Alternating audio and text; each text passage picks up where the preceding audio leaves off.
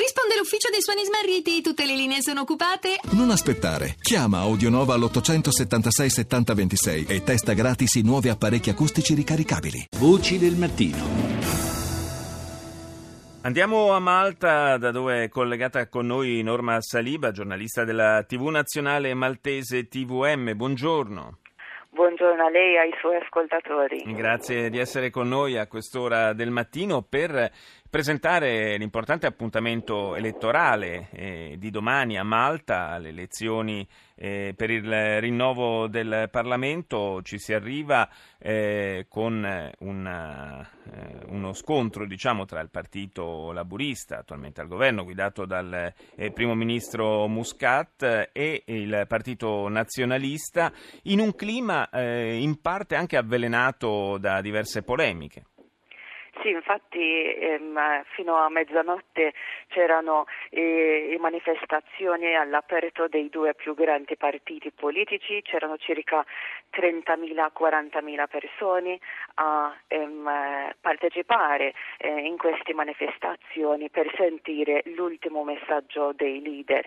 Infatti il partito nazionalista, che ha scelto il slogan "Io scelgo Malta", eh, soprattutto perché ehm, vogliono anche ehm, focare, ehm, enfatizzare sulle accuse di corruzione, il partito nazionalista accusa il premier maltese che gli ufficiali che sono intorno a lui ehm, e allo stesso governo sono corrotti, ehm, che ci sono anche delle persone che hanno un conflitto di interesse nella gestione dei grandi progetti infrastrutturali e anche di alcune nuove iniziative. Infatti l'obiettivo principale è di cacciare via questo governo per fermare quella che descrivono come corruzione istituzionale, invece che sta basando la campagna elettorale sulle proposte, vuole sottolineare i principi dei ehm, partito nazionalista.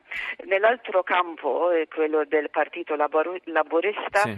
Infatti il slogan è "i migliori anni del paese", infatti eh, nega la rivendicazione di corruzione e infatti ehm, sta enfatizzando sullo stato attuale del paese, come posso possa essere migliore. Infatti ehm, attualmente Malta, in quattro anni di governo di Muscat, ha ottenuto diversi risultati economici che hanno migliorato il clima economico e anche le finanze pubbliche, come per esempio la crescita di sei per cento, uno dei paesi europei con la disoccupazione più bassa, uno dei paesi che ha anche il tasso di partecipazione del lavoro più alto. Infatti non si trovano abbastanza lavoratori maltesi, tanti stranieri, compresi anche gli italiani, lavorano qui a Malta. Saliba, Saliba una, sì. una cosa, in un momento in cui in Europa eh, ci sono molte opinioni pubbliche critiche nei confronti dell'Unione Europea, qual è il sentimento eh, della popolazione maltese nei confronti dell'Europa? Beh, la maggior parte dei maltesi sono a favore dell'Unione Europea perché il Paese ha fatto un salto avanti nell'economia, nell'ambiente, i diritti del lavoro, hanno assorbito quasi cento per cento i fondi europei per migliorare le infrastrutture, le competenze delle risorse umane. Adesso anche Malta ha la presidenza del Consiglio dell'Unione Europea e ha ottenuto dei risultati eccezionali sul telecomunicazione, le tasse, soprattutto anche quando si sono incontrati a Malta in un vertice alla Valletta i leader degli, ehm, pa- dei paesi dell'Unione Europea hanno raggiunto un accordo sul percorso migratorio mediterraneo centrale.